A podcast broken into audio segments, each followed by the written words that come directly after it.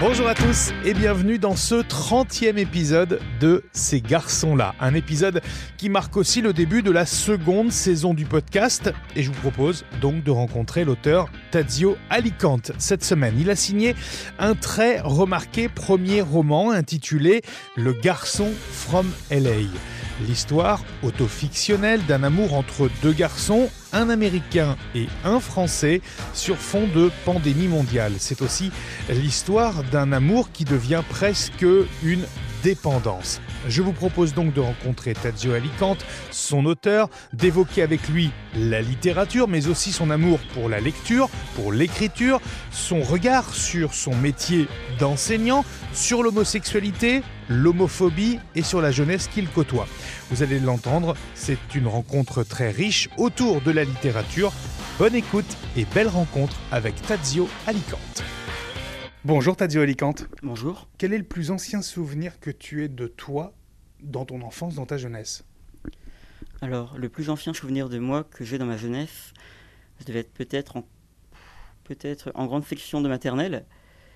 Et euh, il y avait ma maîtresse qui était euh, en train de lire un livre et nous, tous les élèves, on était euh, à côté d'elle en train de l'écouter, qui, elle qui était en train de lire du coup un conte, il me semble.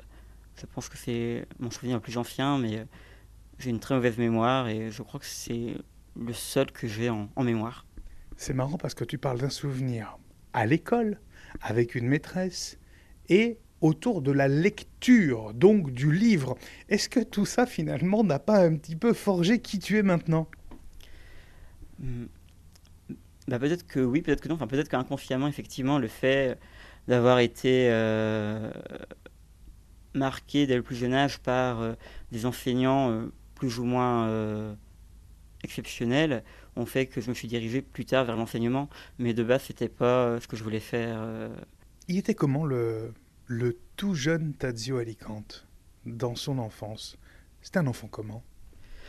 Alors, euh, dans mon enfance, j'étais un garçon plutôt euh, entouré d'amis, plutôt j'avais confiance en moi, j'allais vers les autres, j'étais euh, ouais, plutôt rigolo. J'avais pas mal d'amis, puis après j'ai changé d'école, il me semble, et puis quand je suis arrivé au collège, ça a un peu modifié, je me suis renfermé sur moi-même, au lycée un peu pareil, en seconde en tout cas, et du coup j'étais très, euh, en tout cas enfant j'étais très, euh, un peu plus sûr de moi, puis au collège plutôt renfermé, très timide. Il a reçu quel, euh, quel type d'éducation le, le tout jeune Tadzio? Mes parents, ils appartiennent à la classe prolétaire, des ouvriers. Et du coup, mes parents, c'était pas des gens forcément cultivés, ils lisaient assez peu, voire pas du tout. Pas du tout, même, je peux dire. Et du coup, c'est vrai que moi, l'accès à la culture, l'accès à la- lecture, c'est venu par l'école, par les enseignants que j'ai eus au fil de ma scolarité, hein, jusque- jusqu'en master. Autrement, c'est vrai que mes parents euh, n'ont pas ce côté curieux que je peux avoir. Cependant, ils m'ont quand même inculqué euh, une valeur qui est celle du travail, celui de, de faire quelque chose de sa vie et de travailler en tout cas. C'est marrant, tu as dit un mot euh, important, tu as parlé de, de prolétariat. C'est un mot qui est assez peu, assez peu employé, mais est-ce que ça, justement, cette origine sociale, là, qui est la tienne, est-ce qu'elle a construit aussi qui tu es maintenant? Je pense que oui, dans le sens où euh, peut-être que si mes parents n'avaient pas été ouvriers, peut-être que euh, j'aurais peut-être fait autre chose de ma vie, par exemple. J'aurais peut-être été moins axé vers euh, les livres, la littérature. Euh, de toute façon, je pense que l'origine sociale de nos parents nous façonne plus ou moins indirectement. Tu veux dire qu'il y a un certain déterminisme social? Oui, un déterminisme social, comme peut le dire euh, Bourdieu, il me semble, même au niveau des prénoms. euh, Les prénoms indiquent plus ou moins fortement l'origine sociale d'où on provient.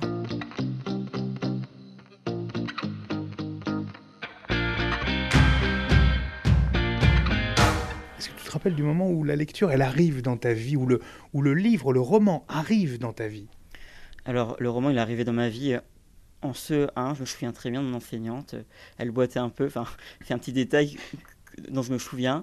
Et euh, oui, non, c'est pas drôle, mais je me souviens, bah, je me souviens de son physique, elle était pas très grande, euh, une sorte de petit brushing, le teint assez pâle, peu importe. Et dans tous les cas, je me souviens très bien d'elle, et c'est elle qui m'a mis les premiers romans dans, dans les mains, et euh, à chaque fin de journée, j'avais le droit de prendre un roman, de le rapporter chez moi. C'était un bouquin qui appartenait à la salle de classe. J'avais le droit de le prendre et de le ramener dans la semaine. Et généralement, je lisais euh, un roman par soir, généralement, et je le ramenais le lendemain. Et euh, au départ, elle pensait que les livres, je ne les lisais pas, que je les feuilletais rapidement. Et je me souviens très bien qu'un matin, elle m'a demandé de venir au tableau, de résumer le livre que j'avais lu la veille. J'ai résumé le livre plutôt parfaitement et elle était assez contente de voir qu'en fait, je lisais vraiment les livres que j'empruntais. Quel genre de livre d'ailleurs tu empruntais à cette époque-là? On est en CE1, tu as dit. Hein. Alors là, comme je l'ai dit précédemment, j'ai une mauvaise mémoire, mais euh, bah, du coup, des livres pour enfants. Hein. J'ai vraiment lu la littérature assez tard, assez tardivement, au lycée. Autrement, c'était plutôt de la littérature fantastique, de fantasy, de science-fiction. Euh, voilà. Autrement, oui, bah, des livres pour enfants. Alors, on comprend bien que le fait d'avoir emprunté des livres, euh, d'avoir eu cette maîtresse qui t'a probablement donné aussi un peu le goût de la lecture, ça t'a façonné justement, toi qui maintenant travailles dans l'éducation nationale et donc au contact des livres, qu'est-ce qu'il faudrait faire pour redonner aux plus jeunes le goût de la lecture? Bah, De mon point de vue et pour côtoyer d'autres profs de français, euh, je pense qu'il est important de montrer aux élèves que nous-mêmes, en tant que profs de français, on aime lire et leur montrer qu'on lit également. C'est pour ça que dans certains établissements, il y a ce qu'on appelle silence on lit.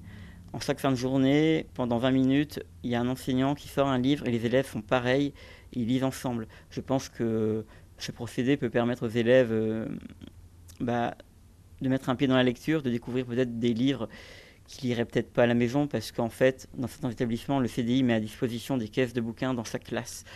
Euh, voilà, puis aussi en tant que prof, je pense que leur faire étudier des textes, des livres auxquels on a beaucoup accroché, qu'on aime beaucoup, et ils voient que notre démarche, enfin les élèves voient que notre démarche est sincère.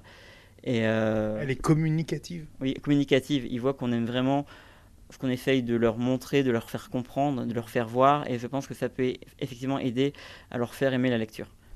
Donc, selon toi, la, clé, c'est ça, c'est ces 20 minutes quotidiennes de lecture dans une classe, et le partage aussi, le retour d'expérience, le retour de lecture qui va faire que les élèves vont aimer. Puis il y a peut-être aussi l'idée de leur faire lire aussi des choses qu'ils vont aimer, de leur faire choisir peut-être?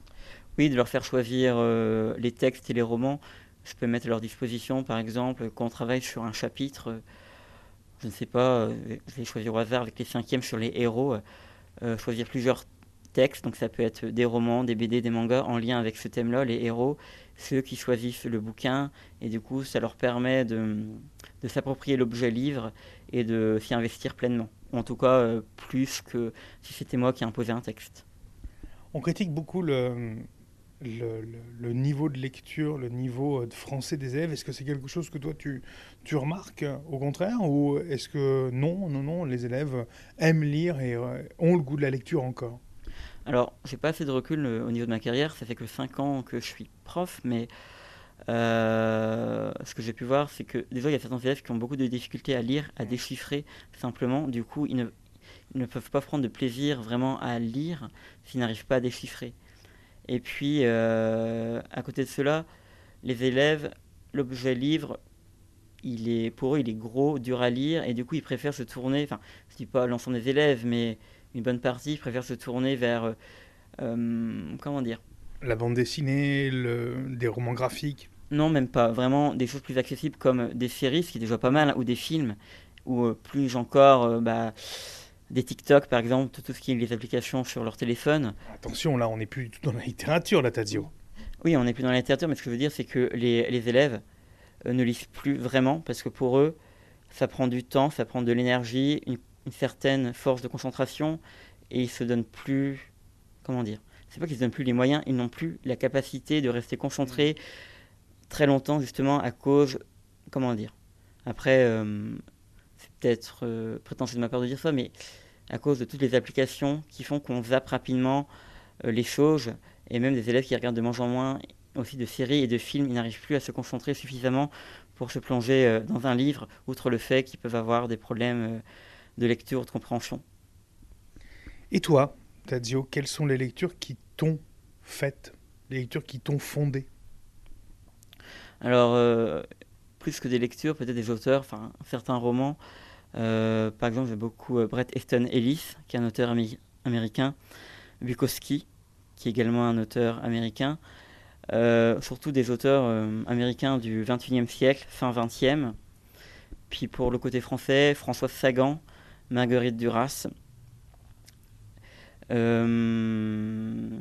puis peut-être Colette dans une certaine mesure, mais je pensais à Albert Cohen qui n'est pas vraiment français, qui est francophone. Mais euh, voilà, c'est ces cinq auteurs-là, six auteurs qui m'ont beaucoup marqué. Je pense notamment à Bonjour Tristesse, mmh, écrit par Sagan. Euh, Qu'est-ce qui te marque dans Bonjour Tristesse? Tu, Comment tu, tu, fais la rencontre de Sagan et, de ce livre? Comment ça se passe? C'est pas forcément le, le, livre sur lequel on vient, on vient immédiatement, même si ça fait partie de la littérature classique, mais classique du XXe siècle. Euh, bah pour Bonjour Tristesse, des offres qui m'avaient plu, je l'avais lu quand j'étais euh, jeune, hein. je devais être peut-être en, première ou seconde, seconde je crois. Le côté, bah, le roman était très court, déjà c'est assez séduisant, puis le titre, Bonjour Tristesse, euh, qui vient d'ailleurs d'un poème hein, de d'Éluard, je crois, si je ne me trompe pas. Et euh, du coup, ça attirait un peu l'œil. Et, et l'incipit du, du, roman, donc le début du texte, est très prenant. Et même le fait que ça soit un mélange d'autofiction, parce que Sagan elle-même, elle n'a pas eu le bac du premier coup, et dans son roman, dans son premier roman d'ailleurs, euh, on a une jeune femme qui vient de rater le bac, elle est au rattrapage, c'est l'été, il fait très chaud, il fait très beau, et elle est plus préoccupée par euh, les amours que par vraiment travailler pour avoir son bac, dont elle se fiche, parce que de toute façon, ses parents appartiennent à une certaine euh, bourgeoisie qui est plutôt élevée, et elle se fiche un peu de son avenir. Donc voilà, elle est plus préoccupée par euh, les jolis garçons et par la chaleur de l'été que par vraiment réviser le bac. Et ce qui me plaît aussi dans ce roman, c'est la fin. Il y a un twist, c'est vraiment dramatique la fin du roman et euh, je ne vais pas le dévoiler ici, mais euh, c'est très marquant, très percutant. Et ça m'avait beaucoup marqué.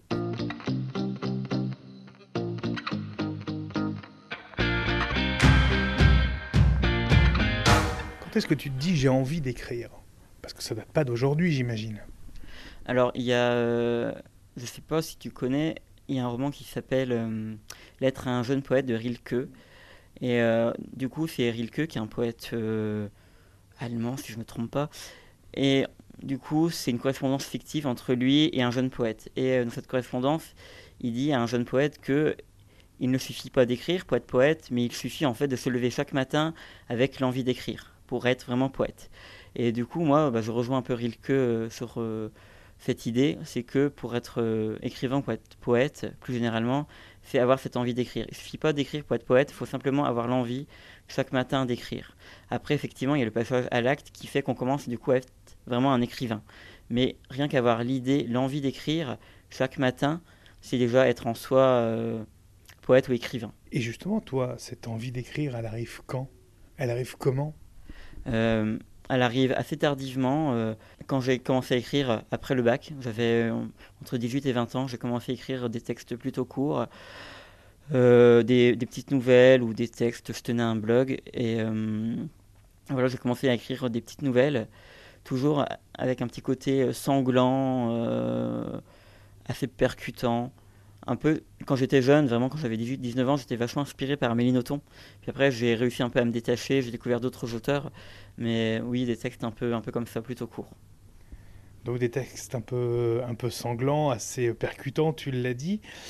Et pourtant, Le garçon from LA, ton premier roman, on va, est-ce qu'on peut le qualifier de premier roman publié peut-être? Oui, premier roman publié, puis premier roman tout court, parce que je faisais que des petites nouvelles de on va dire, une page jusqu'à 6, 7 maximum, jamais de grands textes euh, qui dépassaient la centaine de pages.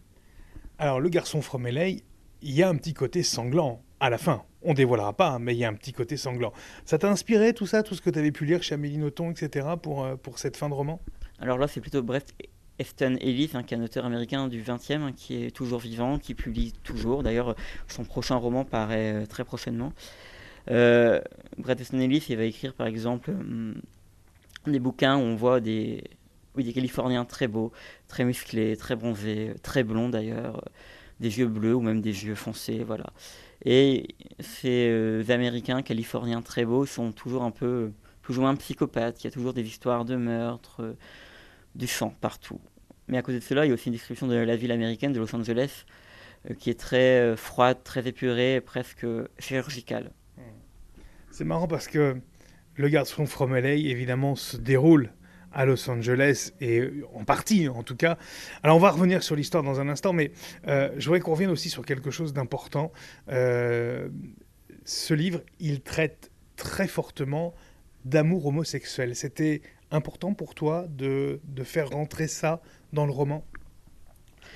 Alors, en tant qu'homme homosexuel, je ne me voyais pas écrire euh, un roman sans parler de l'homosexualité, qui me touche de près, et également de parler plus généralement d'amour entre garçons, mais je pense que l'amour nous parle à tous, qu'on soit hétérosexuel, euh, homo, bisexuel, pansexuel, peu importe, l'amour nous parle à tous, et effectivement ça me faisait quand même à cœur, moi en tant qu'homme homosexuel, de parler de ma propre expérience, en y ajoutant des parts de fiction évidemment, en tant qu'homme homosexuel, à la fois en tant... comment dire homosexuel vis-à-vis euh, du sentiment amoureux, mais également euh, du sexe, tout court. Justement, l'homosexualité, chez toi, tu l'as vécu comment euh, dans ton enfance? À quel âge vraiment tu commences à te dire je suis homo Alors, j'ai dû m'en rendre compte, je devais peut-être avoir 9, 10 ans, voilà. Toi, c'est tout. Qu'est-ce qui fait que tu t'en rends compte? Bah, C'était, comment dire, j'allais à la piscine accompagné de mes parents, de mon père généralement, puis je pouvais voir déjà à l'époque euh, le corps de certains hommes plus ou moins dénudés, hein, voilà, douche collective. Euh. et euh, je ne sais pas, ça m'avait frappé l'œil et je sentais que les femmes ne m'attiraient pas, que c'était plutôt les hommes qui m'attiraient. Je n'avais pas encore de mettre de mots là-dessus, j'étais encore trop jeune pour mettre un mot là-dessus, mais je sentais bien que ce, ce n'allait pas être les femmes qui allaient m'attirer, qui allaient me plaire. Et puis plus tardivement, vers 13-14 ans, j'ai rencontré mon premier copain qui m'a fait prendre conscience qu'effectivement j'aimais les garçons euh, et pas les femmes. Et c'est vrai qu'avant de rencontrer ce premier garçon, je me sentais pas forcément bien dans ma peau. Je me disais, oui, le sentiment que tu éprouves envers les garçons que tu vois à l'école, au collège, c'est pas normal. Enfin, je me sentais pas normal dans ma peau, pas bien. Et euh, c'est vraiment euh, en rencontrant mon premier copain dont je suis tombé amoureux, où je me suis dit que en fait c'était un sentiment qui était tout à fait normal et, acceptable. Du coup, c'est à partir de là que j'ai commencé à m'assumer. Tu as, réussi à en parler autour de toi? Tu as réussi à, l'évoquer, à le verbaliser? Tu parlais tout à l'heure du milieu prolétaire ouvrier de, de, de, tes parents. Ça a été quelque chose de, de facile d'assumer ça et, et de l'imposer comme étant quelque chose d'irrémédiable? Euh, alors, je ne l'ai pas tout de suite dit à mes parents, je l'ai dit à mes amis proches. Mhm parce que ce sont mes amis proches, du coup je savais qu'ils allaient m'accepter. Et puis même, euh, bon au collège non peut-être pas, je, ne lisais pas comme ça au collège, mais au lycée oui j'avais aucun problème pour le dire euh, frontalement. Aussi peut-être un peu par provocation, oui moi je suis différent, et alors? Mes parents c'est venu bien plus tard, avec le garçon avec lequel je suis sorti, il, il, ne, il ne vivait pas là où je vivais, et du coup on avait un échange épistolaire, donc un échange de lettres, et euh, dans ces lettres il y avait quelques photos des photos de son visage, des photos de son corps, et pareil de mon côté. Et pourtant, c'était pas, bah, c'était pas comme à notre époque avec Grinder, toutes les applications, c'était encore autre chose. Et euh, donc, je gardais ces lettres-là dans ma bibliothèque que je m'étais constituée au fil des années. Et euh, une fois, ma mère a voulu ranger ma chambre parce que c'était le foutoir, et elle en a profité pour fouiller dans ma bibliothèque. Ce qui est un peu étrange parce que l'objet livre, le livre, elle, elle ne le fréquente pas vraiment. Et du coup, elle a ouvert un livre dans lequel j'avais placé des lettres. Elle les a lues, les lettres. Et elle m'a demandé du coup si j'étais homo. J'ai répondu que oui, j'ai assumé. S'en est suivi de sa part un mutisme peut-être de, de, deux ou trois mois pendant euh, un certain temps pendant lequel elle m'a pas du tout parlé. Ah mm. Mon père, lui, euh, n'a pas eu ce problème-là. Il a bien pris, il a accepté directement. Ma mère, elle, a eu beaucoup plus de mal. Pendant trois mois, elle m'a pas adressé la parole. Comment t'expliques euh, cette, réaction? Ça va mieux maintenant? Oui, euh, maintenant ça va mieux, même si euh, je me confie pas trop à mes parents sur mes relations amoureuses. pour ma mère, ça va mieux. Elle me demande qui je vois, qui je fréquente, mais j'évite de lui en parler. Et peut-être que la réaction de ma mère vient du fait que elle vient quand même d'une famille plutôt catholique. Peut-être que ça peut être joué également quand même elle, selon elle, ça vient du mensonge qui a été euh, fait par moi, mais moi je pense plutôt qu'elle a eu du mal à l'accepter en tant que mère. Puis euh, le regard des autres surtout, le regard des autres, des gens de sa propre famille et puis euh, de l'extérieur. Justement, dans ta famille et à l'extérieur, est-ce que ça a posé problème parfois? Non, bah, j'ai eu pas mal de chance parce que finalement dans ma famille, ils sont également, ils viennent d'une classe ouvrière, enfin d'une classe prolétaire. Ils ne m'ont jamais, euh, jamais fait preuve d'homophobie à mon encontre. Ils m'ont accepté comme j'étais, même si de temps en temps il y a une petite remarque un peu bizarre qui peut venir se pointer. euh, voilà, mais autrement non, ils ont été plutôt euh, cool avec ça.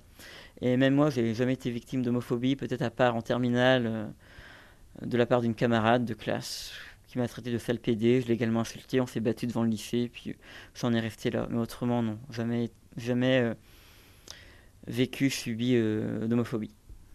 Justement, la lutte contre l'homophobie, tu es au quotidien, j'ai presque envie de dire dedans, tu es confronté à des élèves.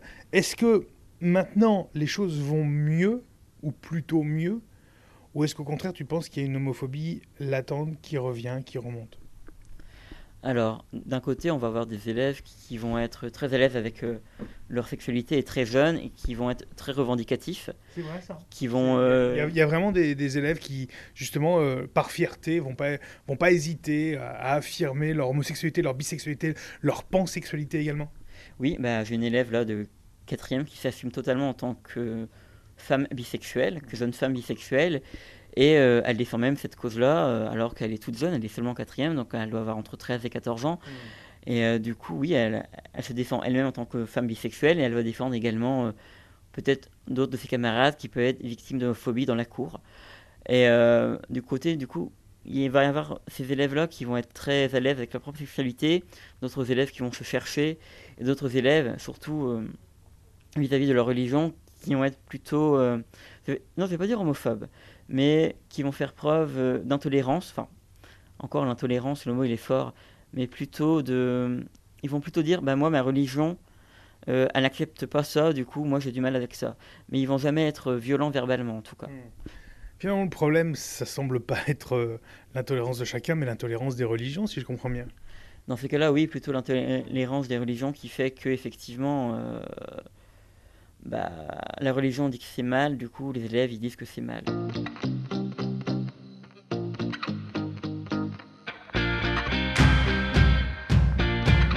Alors, on va rentrer dans le vif du sujet avec ton roman, Le garçon from LA. Un livre comme celui-ci, t'as mis combien de temps à peu près à l'écrire, à le penser, à le, à le travailler? J'imagine que ça vient pas comme ça du jour au lendemain. Alors, pour euh, l'écriture, j'ai peut-être mis euh, 8 mois, à peu Mhm. près, moins d'un an. Je l'ai commencé en février 2021. Je l'ai fini à la Toussaint 2021. Donc, c'était très rapide, enfin rapide, plus ou moins rapide, sachant que, que durant l'été euh, 2021, je n'avais pas du tout écrit. Et euh, concernant euh, le fait d'écrire, le texte est une autofiction. Ça parle du coup euh, d'un Français qui va rencontrer un Américain qui vient faire assistant d'anglais, qui vient prendre le poste d'un- assistant d'anglais dans un lycée en région parisienne. Et du coup, il y a une part de réalité, une part de fiction. Et du coup, c'est un peu mon histoire que je raconte avec cet Américain qui vient en France. Alors attention, tout ceci se passe dans un contexte, Tadio, tout à fait particulier, celui d'une pandémie mondiale, d'un Covid qui ne dirait pas tout à fait son nom non plus. Parce que jamais, dans, jamais, on ne- le, le mot Covid n'est prononcé dans ton roman. Alors c'était une volonté forte de ma part de ne pas parler de Covid. Quand le roman il était pratiquement fini, on sortait vraiment du Covid, enfin on sortait du Covid, c'est-à-dire qu'il y avait quand même les premières doses vaccinales qui étaient distribuées, etc. Ça allait un peu mieux. Et moi je voulais quelque chose de plus fort que le Covid, quelque chose où, euh, enfin une vraie pandémie mondiale Ouais. qui tuait vraiment. Après la pandémie dans mon roman c'est vraiment une toile de fond. Je voulais une toile de fond apocalyptique et je trouvais que euh, le Covid était un prétexte pour créer une pandémie fictive, totalement fictive et beaucoup plus forte. Alors une bonne partie, euh, dans on un bon tiers du, roman, on navigue entre Paris et Los Angeles avec deux personnes, enfin entre la France et Los Angeles pour le coup, avec deux personnes. On se demande presque là où tu veux en venir parce que ces deux personnes euh, n'ont rien en commun au départ. Alors c'est vrai que la première partie du roman, on fait des allers-retours entre Los Angeles la région parisienne. Et euh, d'un côté à Los Angeles, on voit un Américain qui est effectivement très beau, qui enchaîne les plans cul, qui va... Ah oui, enchaîne, oui. Oui, oui, il enchaîne, il va faire l'amour sur la plage, Ah oui, euh, avec plein de garçons, beaucoup, euh, beaucoup. seul des fois. Même tout seul, bon, du coup, il fait plutôt de la branlette, du coup, c'est pas vraiment faire l'amour dans ce cas-là. Et du coup, ce garçon-là, il va également euh, se laisser vivre. il est encore étudiant à l'époque. Euh, en plus de cela, il va, il va fumer du cannabis, il va se Ah laisser oui. vivre euh, à la maison. Enfin, il fait pas grand Il chose pas de sa vie. Oui, il se lave pas beaucoup parce que le fait que, en fait, il est un peu dépressif, je pense. Ce garçon-là, il enchaîne beaucoup les plans cul. Et de l'autre côté, il y a le français qui mène plutôt une vie, on va dire, assez banale, euh, métro, boulot, dodo, avec euh, son travail de poste de, euh, son job de prof de français. Et qui, lui également, va enchaîner quelques plans cul, mais c'est moins marqué. Tu as parlé d'autofiction, moi j'aimerais savoir qui t'a inspiré pour le personnage de Christian. Cet Américain, beau comme un dieu, on l'a dit, qui enchaîne les plans cul sur la plage et partout. Où t'as été chercher cette inspiration? Alors, il y a un garçon réel hein, qui existe derrière ce roman. Effectivement, il est pas. Enfin, il est beau quand même. Quand même, je vais pas dire qu'il est moche. Non, non, il est, non, il est beau. Il est objectivement beau. Après, ce n'est pas non plus. euh, C'était pas une stature euh, de mode. C'était pas une statue grecque. Il, était beau, mais pas. euh, C'était pas un mannequin. Après, pour le côté mannequin, je suis inspiré du coup de Brett Easton Ellis. Puis aussi un peu de de Vincent, de Hervé Guibert. On a Hervé Guibert qui va tomber amoureux d'un garçon qui s'appelle Vincent. Il va devenir fou de lui.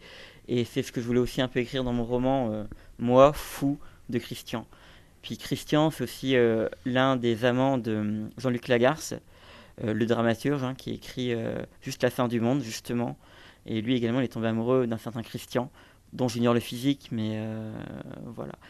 Dont on se fera peut-être une image avec le film de Xavier Dolan, peut-être. Effectivement. Mais euh, le film de Xavier Dolan, il parle pas vraiment de, c'est vrai. de Christian, mais euh, effectivement, enfin, euh, Jean-Luc Lagarce, il a fréquenté un homme qui s'appelait Christian et qui l'a beaucoup marqué. Après, pour Hervé Guibert, Fou de Vincent, là, c'est vraiment un roman où il y a Hervé Guibert qui décrit sa relation avec un jeune homme, euh, pareil. Un jeune homme qui s'intéresse pas vraiment à lui, un peu euh, comme dans mon roman. On a Christian qui s'intéresse euh, au narrateur, personnage Jonathan, mais Pas vraiment. pas vraiment, c'est pas réciproque. Ils vivent des moments ensemble. Jonathan s'investit, en tout cas, il s'investit tout seul dans la relation et pas du tout Christian. Il y a, et il faut le dire très clairement, beaucoup, beaucoup de scènes de sexe qui sont excessivement bien racontées, excessivement bien dépeintes. Euh, il y a une précision, j'ai envie de dire, presque chirurgicale dans beaucoup, beaucoup de scènes de sexe. Certaines sont plus furtives, suggérées. Euh, D'autres sont extrêmement précises. Pourquoi? C'était une volonté, ça, justement, pour toi, de, de- de raconter le sexe de façon précise? Bah, je trouve que le sexe fait partie euh, de notre vie quotidienne à tous et à toutes. Et je trouve que c'était important d'en parler régulièrement dans le roman et de, et de l'écrire précisément comme on pourrait décrire un sentiment amoureux. Et peut-être aussi que le fait qu'il y ait autant de scènes de sexe dans le roman fait que peut-être que la relation que j'avais, que le narrateur, bah, du coup oui là ça se confond euh, auteur-narrateur, mais la relation qu'en tout cas que le narrateur-personnage avait avec Christian était peut-être principalement, et pas que quand même, mais principalement basée effectivement que sur le sexe. Après, dans la description des scènes de sexe, je trouvais, je trouvais ça important, de manière chirurgicale, comme tu le dis, de, de tout décrire, d'essayer d'en décrire le maximum, même avec des mots crus. Et, euh, On sent parfois presque un, un journal sexuel d'un garçon d'aujourd'hui, d'Arthur Dreyfus, presque dans la précision, quelque chose qui serait raconté a posteriori. Parce qu'il y a ça aussi, euh, le découpage du roman fait que euh, on sent euh, des brides parfois, des annotations, on sent des moments de vie qui sont racontés. Ça participe finalement à, à ça, au côté journal. alors, au départ, le roman devait avoir un côté journal, comme euh, le journal sexuel euh, d'un garçon, D'aujourd'hui. ouais, d'aujourd'hui, que je n'ai pas lu. Par contre, ce qui m'avait marqué, je reviens. Ouais, on me l'a déjà conseillé et je te remercie. CF, le podcast numéro 1 avec Arthur Oui, je Dreyfus. Oui, euh, je le sais, vous avez vu le premier podcast. Mais en fait, ce qui m'avait beaucoup euh, inspiré, c'était Fou de Vincent, surtout d'Hervé Guibert. D'Hervé Guibert, parce que c'est aussi un, un journal qui n'est pas chronologique.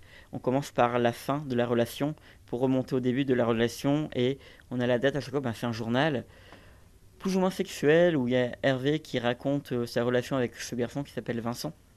Mais pas que. C'est surtout ça qui m'a inspiré. Et mon roman, au départ, devait peut-être avoir la forme d'un journal et je m'en suis dévié. Donc il y a le centre du roman où c'est vraiment des fragments et ça fait penser effectivement à un journal. Puis il y a la première partie et la dernière partie où euh, c'est autre chose. C'est pas un journal, mais c'est vrai que la partie centrale c'est un journal qui peut effectivement se comparer euh, à ce journal sexuel d'un garçon.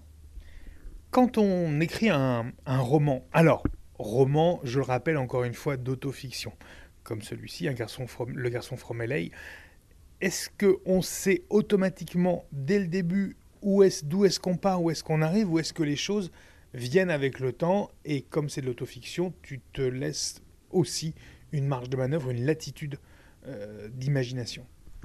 Alors, euh, pour euh, l'autofiction et pour la latitude que je me suis laissé à moi-même, en fait, la partie centrale, c'était vraiment au jour le jour, à chaque fois que moi, en tant qu'auteur, et à chaque fois que le narrateur, pareil, rencontrait Christian, je marquais dans un, bah, dans un cahier les rencontres.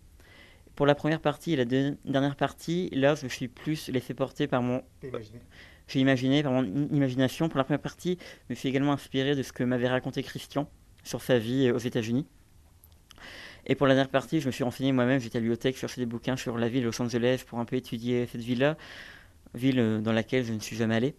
Mais c'est vrai que pour la première, dernière partie, je me suis laissé porter par l'écriture, un peu comme euh, le fait Marguerite Duras dans la plupart de ses romans. Euh, elle commence à écrire sans jamais savoir où vraiment ça va la mener. C'est la question que j'allais te poser, mais tu y as inconsciemment répondu. Le narrateur va se déplacer voyage à Los Angeles pour retrouver Christian. Est-ce que c'est quelque chose que tu aurais été toi capable de faire? Alors, euh, peut-être que oui, ou peut-être que non. Euh, après, moi, bah, j'aime beaucoup la lecture, j'aime beaucoup la littérature, je lis beaucoup de romans, et du coup, j'ai un côté romantique, pas romantique dans le sens, ah, j'aime les fleurs bleues, j'aime, voilà, côté romantique plutôt vraiment au sens allemand du terme, parce que le romantisme, c'est d'abord un courant littéraire allemand. Le côté euh, faire de sa vie un roman, en fait. Faire de sa vie un roman. Quelque chose de grand. Faire quelque chose de grand, et pourquoi pas, je me dis, euh, pourquoi pas rejoindre Christian euh, aux États-Unis. Ça m'a traversé l'esprit, c'est vrai, mais euh, peut-être pas pour le rejoindre, mais juste pour connaître la ville, parce que le roman, c'est effectivement l'histoire d'un garçon, mais de deux garçons, de Christian, du personnage narrateur, mais également aussi de la ville Los Angeles, mais également de la région de la ville, de la région parisienne dans laquelle les deux personnages vont évoluer. Il y, a, plus que deux personnages, très clairement, dans ce, roman. Euh, la ville en est un, les villes en sont un, Paris en est un également, et la pandémie mondiale en est aussi un autre personnage. Donc il y a vraiment une, interconnexion de tous ces personnages-là avec les deux protagonistes, le narrateur et, Christian. Euh, moi j'ai envie de te demander euh, comment ce livre il est accueilli autour de toi? Par les premières personnes qui l'ont lu Parce que j'imagine que tu l'as fait lire avant de le publier. Alors, avant de le publier, euh, j'ai déjà envoyé euh, à ma meilleure amie, une amie d'enfance que je connais depuis le lycée, qui me faisait les premiers retours. Et puis, euh, j'étais en contact avec un auteur de ma maison d'édition qui s'appelle Gabriel, euh, qui m'a beaucoup aidé, qui m'a d'ailleurs conseillé euh, auprès de la maison d'édition, enfin il m'a recommandé plutôt que conseillé auprès de la maison d'édition. Et euh, lui m'a beaucoup relu, également ma, ma, meilleure amie. Et c'était des premiers retours. Gabriel était vraiment assez enchanté par ce que j'écrivais. Et quant à ma meilleure amie, elle trouvait ça bien, mais vu qu'elle était vraiment très proche de moi, elle voyait le côté réel, certains mmh. côtés réels du roman, et du coup, je pense qu'elle a eu du mal, plus de mal à accrocher que Gabriel, du coup, avec qui j'avais un rapport plus professionnel que amical. Alors, ce qui est exceptionnel, c'est que c'est ton premier roman et qu'il est déjà publié. Est-ce que tu as conscience que dans un monde de l'édition, surtout post-Covid, un peu bouché, disons-le clairement, est-ce que tu as conscience que c'est une vraie chance d'avoir été choisi par ta maison d'édition et publié j'ai pas vraiment euh, cette conscience-là. Enfin, moi, j'ai écrit dans l'espoir effectivement de me faire publier, mais quand j'ai envoyé mon manuscrit euh, à la maison d'édition, euh, je m'attendais à rien, même si Gabriel me disait que ça allait le faire. Mais moi, je m'attendais vraiment à rien, et le retour était positif. Ils ont, ils ont accepté, ils m'ont proposé un contrat d'édition. Sur le coup, j'ai pas réalisé, puis je me suis dit, ah oui, vraiment, si, ça se fait vraiment. Et maintenant, avec le retour, je me dis, bon, je, euh, mais temporise, je me dis, bon, la maison d'édition, c'est pas non plus les éditions de minuit, c'est pas Paul, ça reste relativisé. Alors, je suis très content d'avoir été publié, édité, et je remercie d'ailleurs euh, Jeanne de m'avoir laissé cette possibilité-là et je suis très heureux d'appartenir à cette maison d'édition. Mais je relativise quand même. Je me dis, d'accord, c'est mon premier roman, j'ai eu de la chance de me faire publier, mais tout de même, je ne sais pas encore vraiment, moi, ce que vaut mon roman, ce que j'ai écrit, même si j'ai des retours plutôt positifs. Il est peut-être, j'imagine, aussi en lice pour le prix du roman gay. Oui, il est en lice pour le prix du roman gay 2022, dont les résultats tombent, je crois, peut-être en novembre ou décembre. Novembre, je crois, décembre. Du coup, il est en lice pour euh, ce concours-là du roman gay, qui choisit effectivement euh, bah, le roman gay 2022, comme le nom l'indique. Cependant, c'est assez large parce qu'il va pas. Il y a plusieurs catégories. Il y a hein. plusieurs catégories. euh, Le concours du roman gay du premier roman, concours du roman gay euh, côté polar, côté fantastique, côté langue étrangère. Il y, a, il y a de tout, vraiment. Ça serait une belle reconnaissance, ça? Oui, ça serait une très belle reconnaissance et j'espère euh, peut-être, euh, avec un peu de sens, d'obtenir euh, l'un des prix du jury parce qu'il y en a, non, il y a beaucoup de prix. hein. Du coup, il y a aussi le prix coup de cœur, je crois. Voilà, il y a pas mal de prix. Mais il y a aussi pas mal de concurrents. Là, la dernière fois que j'ai été voir, il y avait peut-être 40 romans. La liste, elle s'allonge. Les, les écrivains ont jusqu'au mois d'octobre pour envoyer leurs romans. Du coup, euh, voilà. J'imagine que tu es déjà, toi, dans le coup d'après et dans la réflexion d'un deuxième roman? Euh, oui, là, je suis en train d'écrire euh, un deuxième roman euh, qui sera totalement fictif pour le coup. Enfin, totalement fictif. Un roman qu'on écrit, il est jamais totalement fictif. C'est impossible. Il y a toujours une part de soi, de ce qu'on a vécu à l'intérieur. Mais ça sera plus de l'autofiction. hein. Je ne l'ai pas précisé euh, précédemment, mais, le- mais autofiction, dans ce mot-là, il y a le mot auto qui veut dire qui vient de autobiographie et le mot fiction qui vient de fiction. Et mon deuxième roman sera totalement fictif, des personnages totalement inventés. Il y aura huit personnages différents. J'essaie de garder un côté fragmentaire, c'est-à-dire euh, un chapitre par personnage et huit personnages. Est-ce que ça se passera aussi dans l'univers gay? Oui, euh, ça se passera dans l'univers gay. Je vais essayer de faire quelque chose d'un peu plus large, de mettre effectivement euh, pas mal euh, de garçons homosexuels, mais pas que, des garçons bisexuels, des femmes lesbiennes, une femme hétérosexuelle et bisexuelle aussi, voilà. C'est important pour toi d'écrire sur, euh, sur l'homosexualité? Bah, je trouve que c'est important. Après, on gagne de plus en plus en visibilité, que ce soit dans la littérature ou même euh, dans l'art en général, que ce soit les films, les séries, l'art. Euh, il suffit d'aller à la librairie et les mots à la bouche pour voir que bah, la littérature gay, ça existe. Et moi-même, j'ai commencé à en lire euh, il y a peut-être 3-4 ans. Avant, genre, je lisais pas du tout du Hervé Guibert, euh, d'autres auteurs gays dont là les noms me reviennent pas, mais il y a Océane Wong aussi qui écrit pas mal. Euh, et euh, ça, je connaissais pas du tout avant. Enfin, voilà, je connaissais pas du tout. Enfin, je savais qu'il y avait une littérature gay, mais pas aussi marquée, aussi revendicative. Est-ce que forcément une littérature gay doit être revendicative? Moi, je pense que la littérature, elle est de base revendicative. On a tous Mm. des choses euh, à revendiquer. Après, euh, je suis pas fan de l'art pour l'art. Écrire pour écrire, pour faire quelque chose de beau, non, je suis pas forcément. euh, c'est pas ma vision des choses. Et puis d'ailleurs, bah, c'est quoi le beau en littérature ou en art général? Non, ça n'existe pas vraiment. Mais écrire parce qu'on a des choses à dire, des choses à raconter, des choses à revendiquer, oui. Et il y a encore des combats à mener et, et des choses à gagner. Du coup, c'est important d'écrire, de partager des choses en écrivant. J'ai envie de te demander, Tadzio, est-ce que tu es heureux actuellement? Heureux. Va falloir essayer de définir euh, ce que ça veut dire d'être heureux actuellement. C'est euh, un mot qui peut englober plein de choses. Heureux. Professionnellement, oui, je suis heureux. Dans ce que j'ai écrit, euh, pareil, hein, je suis très heureux d'avoir pu écrire et que c'est été publié. Je suis heureux amicalement. Après, moi, être heureux, pour moi, c'est être amoureux. Ça rime d'ailleurs. Et tant, enfin, après, c'est mon point de vue, peut-être très fleurbeux, très romantique, mais tant qu'on n'est pas amoureux, est-ce qu'on est vraiment heureux? Je pense qu'on peut parvenir à une part de bonheur sans être amoureux, mais je pense qu'on ne peut pas être totalement heureux ou heureux tout court sans amour. Donc ce qui manque à Tadzio Alicante en ce moment, ça serait plutôt justement le bonheur à deux, l'amour? Oui, l'amour. Après, bon, j'ai quand même eu cette chance de connaître déjà l'amour avec euh, quelqu'un pendant de longues années. Je peux le dire, ouais, de longues années. Donc je sais ce que c'est l'amour. hein. Je connais des gens, euh, des, garçons de mon âge, célibataires également, que, que je vois qui sont amis, qui n'ont pas du tout connu l'amour.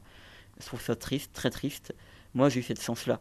Après, je ne suis plus dans la recherche, euh, voilà, enfin, je ne suis pas dans la recherche de l'amour à tout prix. Ça vient quand ça vient. Et euh, ça viendra peut-être. Là, je me sens plutôt heureux, mais je ne suis pas totalement heureux.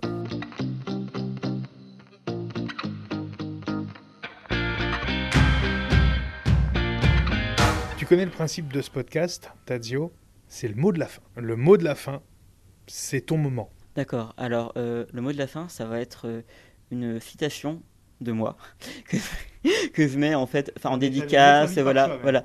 Euh, et cette citation, il y a un côté très très racinien. Oui, je ne compare pas à n'importe qui non plus. Racine, rien que ça. Bon, Racine, du coup, il écrit Phèdre, voilà, la grande tragédie Phèdre. Phèdre, pour ceux qui connaissent pas trop, qui ont eu la flemme de lire ou qui ont oublié leurs souvenirs de lycée, Phèdre, c'est une femme qui est amoureuse d'un jeune homme qui est effectivement très beau, qui s'appelle Hippolyte. Et Phèdre, c'est la belle-mère de ce jeune homme. Du coup, non, c'est pas bien, elle pas être amoureuse de lui. Mais elle est quand même amoureuse et Phèdre va combattre ses sentiments. Par tous les moyens. Euh, par euh, la prière, parce qu'elle croit. Elle va prier. Elle va elle-même martyriser un peu son corps d'ailleurs. Voilà. Euh, elle va arrêter de manger et elle n'arrive pas. Elle ne pense qu'à Hippolyte. Elle ne vit que pour Hippolyte. À chaque fois qu'elle le voit, elle est en détresse. Ça la rend même malade. Et du coup, fait, ça m'a un peu inspiré pour ce roman, mais très vaguement. Et euh, j'ai un moment, je devais écrire une dédicace à quelqu'un, puis j'ai pensé, euh, ça m'est venu tout seul, c'est euh, oui, l'amour n'est pas une question de choix ni de désir, l'amour est une question de fatalité. L'amour n'est pas une question de choix, mais juste de fatalité. Ce qui voudrait dire que l'amour tombe dessus, ne se provoque pas? Oui, je pense que l'amour ne se provoque. Il peut se provoquer, mais je pense que l'amour avec un grand A, en lettres de feu, voilà, euh, ça, ça ne se provoque pas, ça nous tombe dessus, comme la foudre. On parle d'ailleurs de, on parle d'ailleurs de coup de foudre. Euh. Mais tu voudrais dire en disant ça que dans ce cas-là, euh, les applications de rencontres, etc., tout ça ne sert à rien Ah, je dis pas que les applications de rencontres ne servent à rien. Ça peut. Alors effectivement, là on en revient à provoquer l'amour, mais je pense que les applications de rencontres, justement, ça va provoquer une rencontre, ça va pas provoquer l'amour. Et puis avec un peu de sens, oui, une application de rencontre peut nous permettre de rencontrer euh, l'homme ou la femme de sa vie. Qu'est-ce qu'on souhaite à Tadzio Alicante pour les prochains romans qu'il va écrire? Alors déjà pour mon roman qu'il va écrire, peut-être euh, avoir un petit prix, euh, peu importe lequel. Mesdames, Messieurs les jurés du prix du roman gay à Paris, s'il vous plaît, soyez sympas oui, mon roman est très bien, il est merveilleux, voilà, tout le monde en parle. Alors, il est, c'est, vrai que, alors c'est vrai que tout le monde en parle, c'est vrai qu'il a, il a, il y a, il y a, un petit buzz médiatique autour. Est-ce que c'est par rapport à, par rapport à la fin, par rapport euh, aussi aux images qu'il véhicule, peut-être, je ne sais pas. En tout cas, le roman est effectivement, euh, est effectivement très bien, mais ça répond pas à la question. Qu'est-ce qu'on te souhaite? Ce qu'on pourrait me souhaiter, c'est déjà euh, bah, de finir le deuxième roman, mhm. et puis. il est en route? Oui, il est en route. Oui. Mhm. Je compte bien avancé cet été, mais en route. Ce qu'on pourrait me souhaiter, c'est simplement de pouvoir peut-être vivre de mon écriture. Merci beaucoup, Tadzio Alicante. Merci, merci à toi, Nicolas.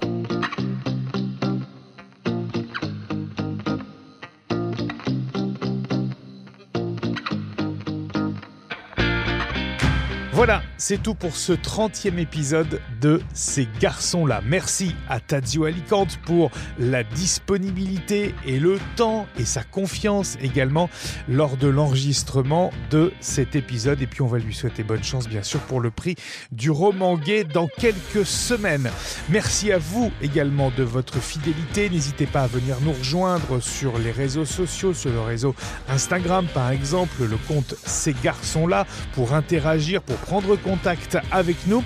Et puis, si vous le pouvez, à nous noter sur votre application de podcast, Deezer, Spotify, Apple Podcast. Ça fait énormément progresser le podcast. Merci à vous de votre fidélité et à très bientôt pour de nouvelles rencontres dans ces garçons-là.